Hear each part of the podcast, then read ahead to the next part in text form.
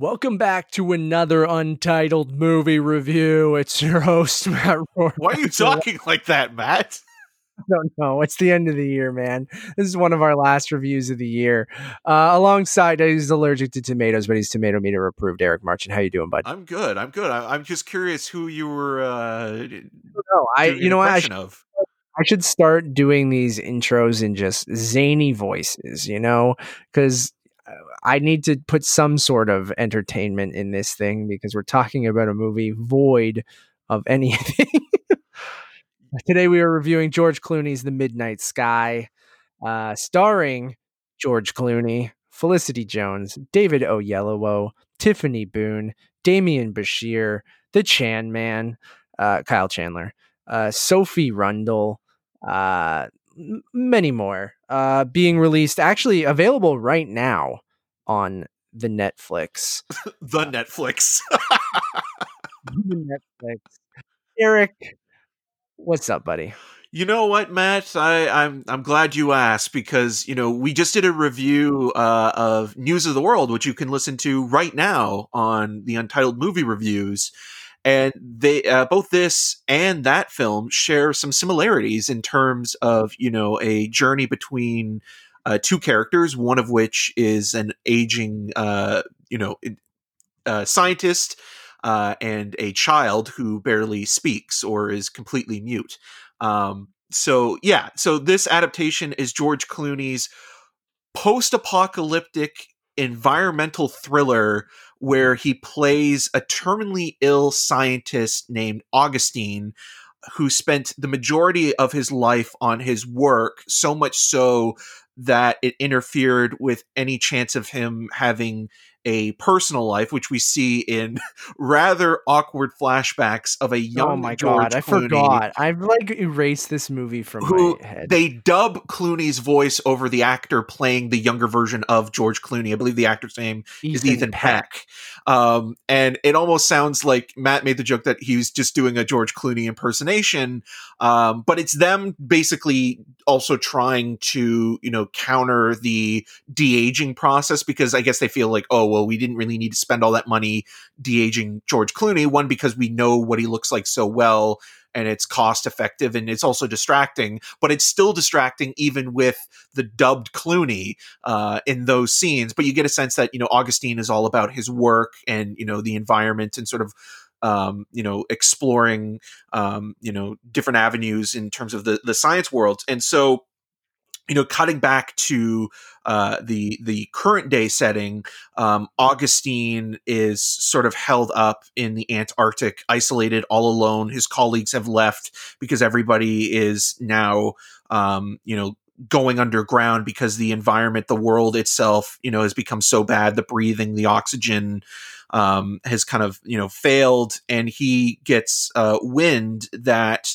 uh, a spaceship um, on a mission to find a new planet to inhabit uh, the ether is coming back. And so he's trying to warn them that it's not a good idea to come back to earth that right now the world is completely in peril. But in order to do that he has to go to a uh, another uh, satellite link up that's further away um, and little does he know at first, he's not alone, Matt.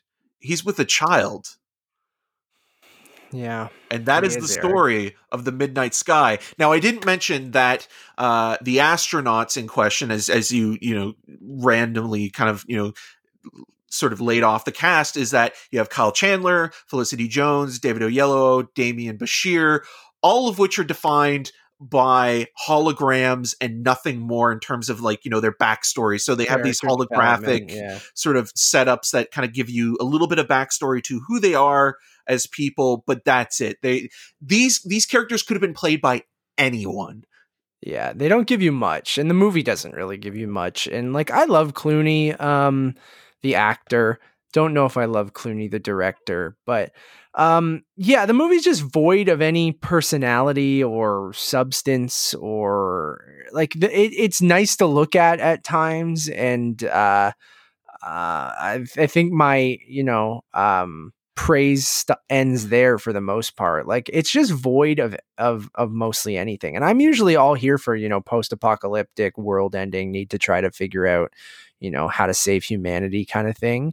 Um, but the way that this plays out is just there's long stretches where you don't see either side like the movie keeps cross-cutting between these people on the ship and clooney back on earth on his you know journey to get to this other radio station. And um, there'll just be like 30 30 minutes 30 plus minutes where i it, at least it felt that way where you like don't see Clooney or you don't see the other side of things. And like you said, there's not much really happen happening in terms of character with the people on the ship. Like it's just there's one sequence like you mentioned where they kind of do this thing, you know, the classic movie thing where they kind of do the the long take where they're showing you the different rooms in the ship and everyone's doing their thing. So the Chan man's talking to his family at breakfast and you notice he's married, yada yada mm-hmm. yada.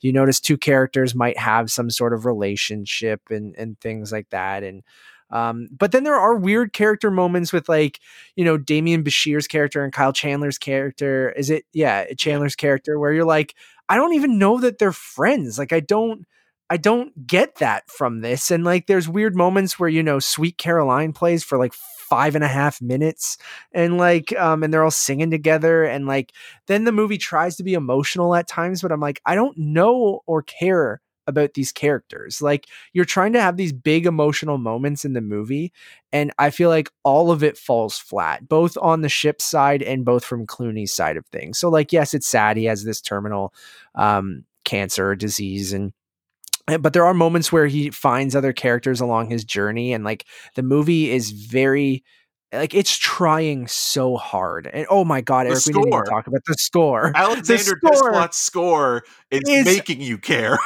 oh my god or it's trying its hardest. Like i we kept turning to each other and i'm like holy shit like th- this score is working hard.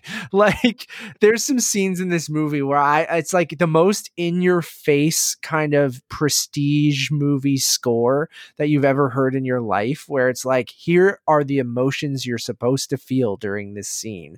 And i think the best scores are the ones that you know if you listen to them on their own they're fantastic but in the movie you should shouldn't really, you know, there are times where I feel like a score can be intertwined with a scene where, you know, each each one is as important as the other and it is very noticeable but it shouldn't be distractingly noticeable. Like the best scores are ones that just add to the atmosphere or add to the emotion of the movie but you're not really paying attention to the score.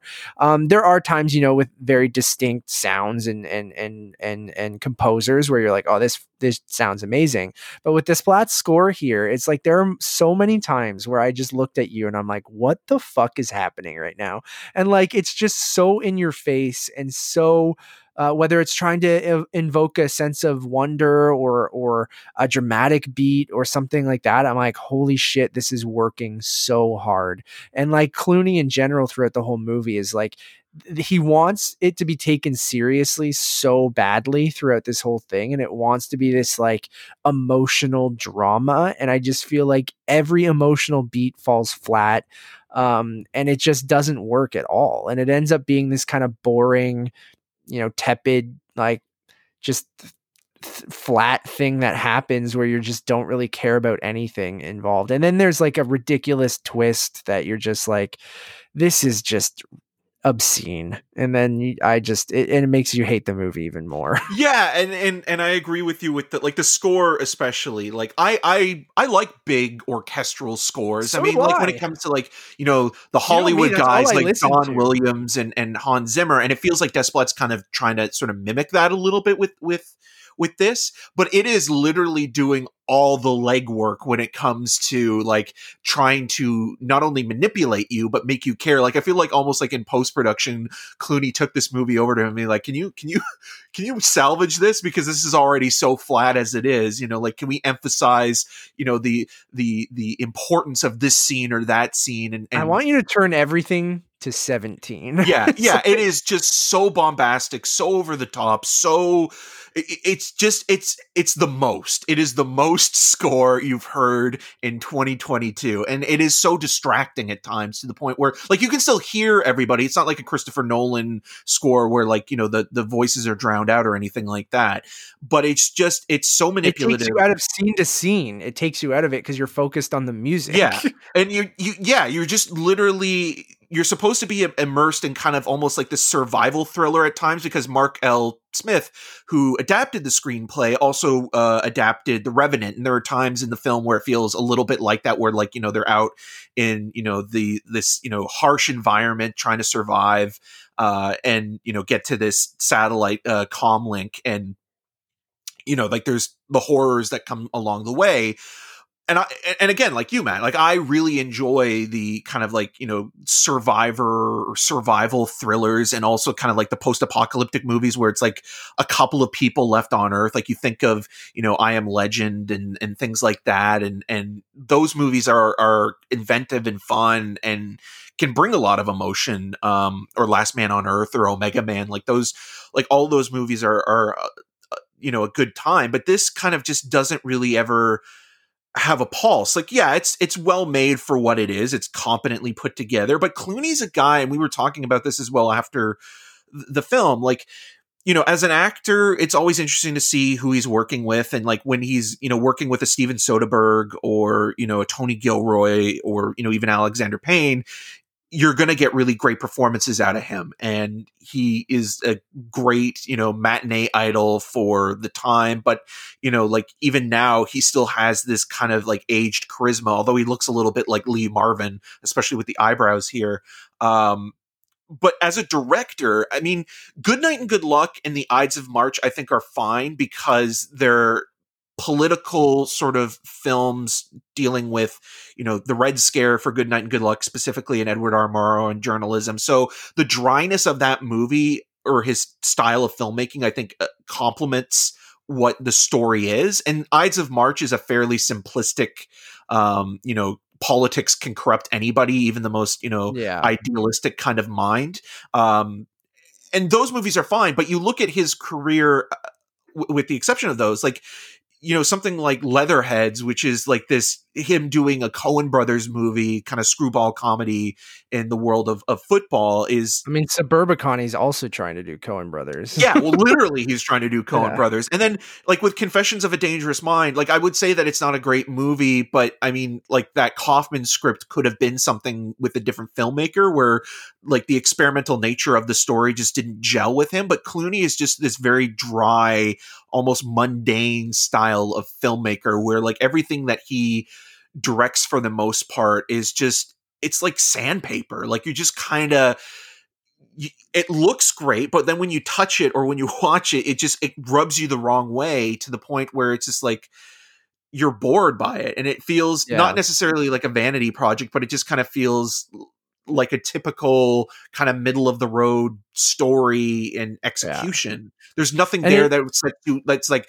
oh George Clooney has something. Like, even Ben Affleck, it, you know, like live by night uh, aside i mean like he's got a style you know and like he he yes. uses boston in an interesting way where clooney there's nothing i would say that is really interesting about any of the films that he's made. directorial style yeah. Yeah. And even this feels like it's ripping off a hundred different stories or movies or or it's again and i think that's fine i, I said i like dystopian post-apocalyptic kind of stories and a lot of them are you know the same concept of humanity is dying off we need to figure out how to survive kind of thing and and it's nothing original but there are original ways you can showcase that story and i just don't feel like that's in here at all and like it's falling into all of the you know tropes you would expect and i mean we talked about the comparison to news of the world which we just kind of um uh reviewed as well which you guys can talk about almost a very similar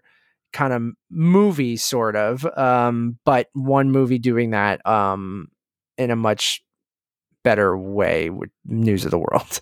And like I, I, I, we didn't, we touched on it, but dude, the the flashbacks with young Augustine are egregious, and like uh, we talked about this, and like I know you're you fall in the category. There's an uh, there's also a TV show recently that you know used a CGI uh, character once again, and it is from a franchise that has done that in the past. Um, I almost I like I don't know what I prefer at this point because like Ethan Peck and and with Clooney's voice in this, I think is almost more distracting than if they would have CGI George Clooney. Because then at least it's George Clooney, so there's not that disconnect in my brain. Even though his lips will look weird or his face will look weird, like at least I go, okay, that's George Clooney. In my mind, I'm like, he doesn't look super great. He looks weird. He looks like this weird, you know, freakishly CGI George Clooney. But like, at least his voice matches the face. Where in this, I'm like like he looked like a puppet. Like I'm just like or or what did I say it was? But like a, a, guy doing a George Clooney impersonation. Even though I would have preferred that if Ethan Peck could have done kind of George Clooney's voice, I would have preferred that than just George Clooney ADRing his voice. And it was like so distracting to me that every time one of those scenes came on and and mind you that whole relationship and how that all plays out is just kind of nonsensical too and like it, it falls into the the late twists of the movie and like just is so outrageous and and and kind of like you don't buy into that relationship or anything that happens there because you spend so little time um in that and you're so distracted by his fucking voice that you don't pay attention to what's actually happening in those scenes and um I would have preferred if they just, you know, used a CGI young Clooney because at least we know what ER George Clooney looks like. And like that's what I think was the most distracting. Where at, at, first I go, is this supposed to be him younger? And then he starts talking and I'm like, whoa. it, yeah, it is obviously. But I'm like, this is weird. I don't like it. Yeah, you don't even have to do like necessarily like a straight on impersonation of George no, Clooney. Just let just the actor yeah, be the actor. But I, I would also be curious to know if that was something that was decided like during the making of or, or in, in post production yeah. because it's it almost seems like maybe they were like tinkering with that idea like in, and they're like no one's gonna know this is him unless right. Clooney does the voice but I mean they established that he is the younger version they call him by name they it, the the flashbacks look different compared to the rest of the movie. So it's not hard to sort of, you know, grapple with the idea that okay, these are, you know, flashbacks to give you context of of backstory and exposition to who the character is and it's you know it's it's ham-fisted but i mean it's not hard to to to figure that out and yeah like what you said we know what george clooney looks like from you know even in his days of being on like you know roseanne and and yeah. uh you know uh golden girls and facts of life and things like that and but to be honest i would rather just have Ethan Peck, the actor. Like this is the thing with even like The Irishman. I really love The Irishman, but I think the thing that's holding that movie back from being a great like masterpiece is the de-aging uh effects. I think that like I get why they're doing it and why it's supposed to have that impact, but we're just not there in terms of of of technology. It's not seamless. It has that yeah. kind of glossy. When De Niro's still walking like he's sixty five. Yeah, how old's De Niro? Seventy. And there's still that um, glossy kind of plastic dead eye look that um, it's just you can't reanimate somebody the, the way that they too, were. Man. Yeah, the lips. The mouth never looks right. Like when someone's talking, it looks like they're like a van- ventriloquist doll and like they're just like dead-eyed and like and very smooth looking. And I, am with you. I i prefer the old method of let's cast an actor that kind of looks like him and then just have that actor play the role and hopefully audiences aren't morons and they understand that it's the younger version of that character. Like we're so um I, I get it. Like we go, oh, there's this new technology where we can make you know, actors look like younger versions of themselves. So in flashbacks, we don't have to hire another actor. We can just have the person come in. Where I don't know until we get to a point where it's perfect, but I don't know if we have. We probably will someday, but um, the uncanny valley thing is just still we haven't yeah. gotten anywhere near to where it, it looks seamless. And and again, it is.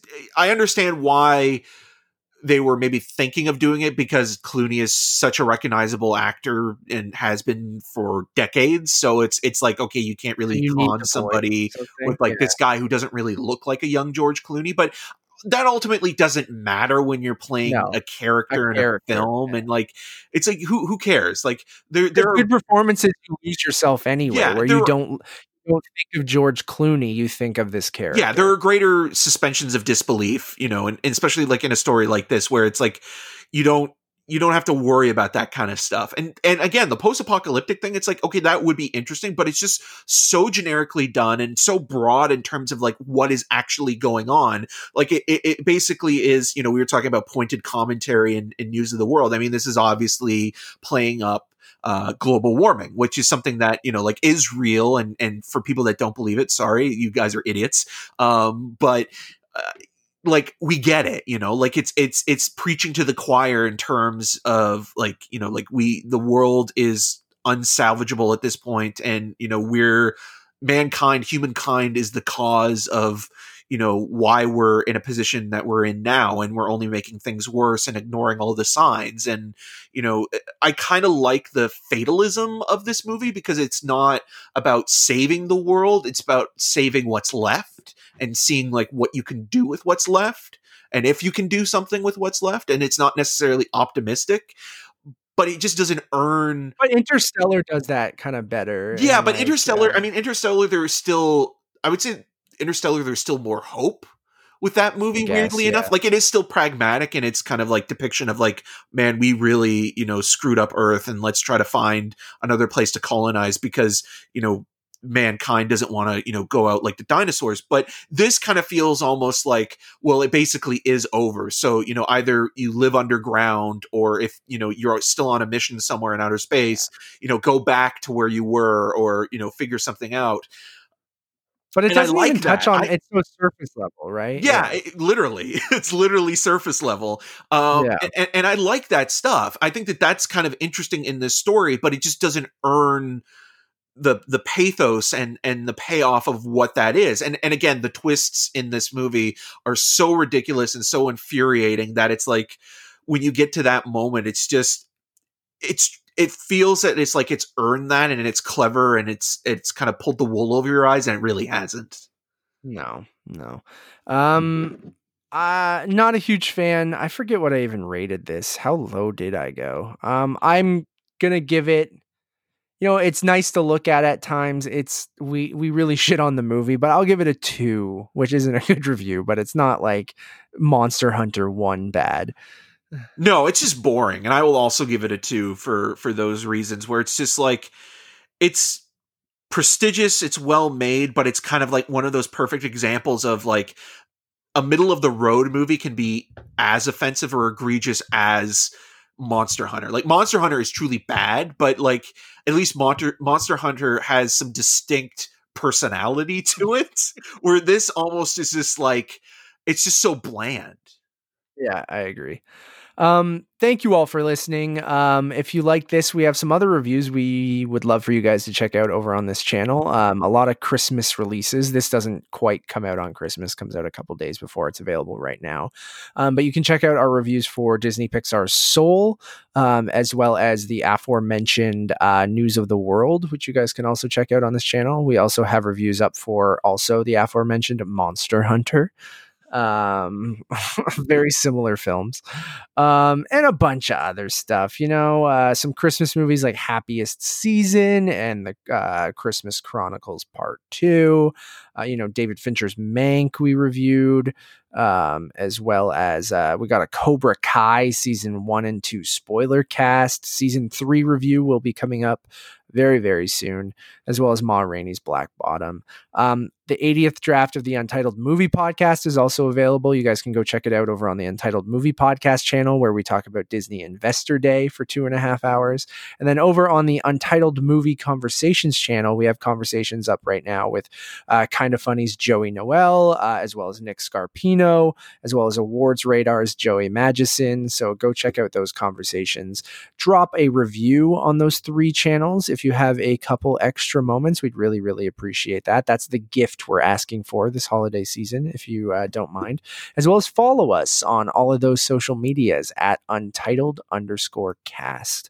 Um, as always, my name is Matt Rohrbeck. You can find more of my work around the internet, but mostly at untitledmoviepodcast.com. And you can follow me on all of those social medias at Matt Rohrbeck. And I'm Eric Marchin. You can uh, find more of my video reviews at rogerscv.com slash uh, cinema scene. And you can also uh, follow me on the social medias at EM6211. I also just completely forgot to mention that there's a scene that's very Spielbergian where uh, Clooney and the little girl play with peas. And it's just like. No, I was going to bring that up in our uh, talk about the score because I think that's like one of the worst moments of the score. Yeah, where like, and you said Spielbergian, and it's really playing that up in Desplat's score, and it's just there's a bunch of egregious things in this movie. yeah, and it's just like, oh god. Um. Anyways, guys, uh, thank you. Have a happy holidays.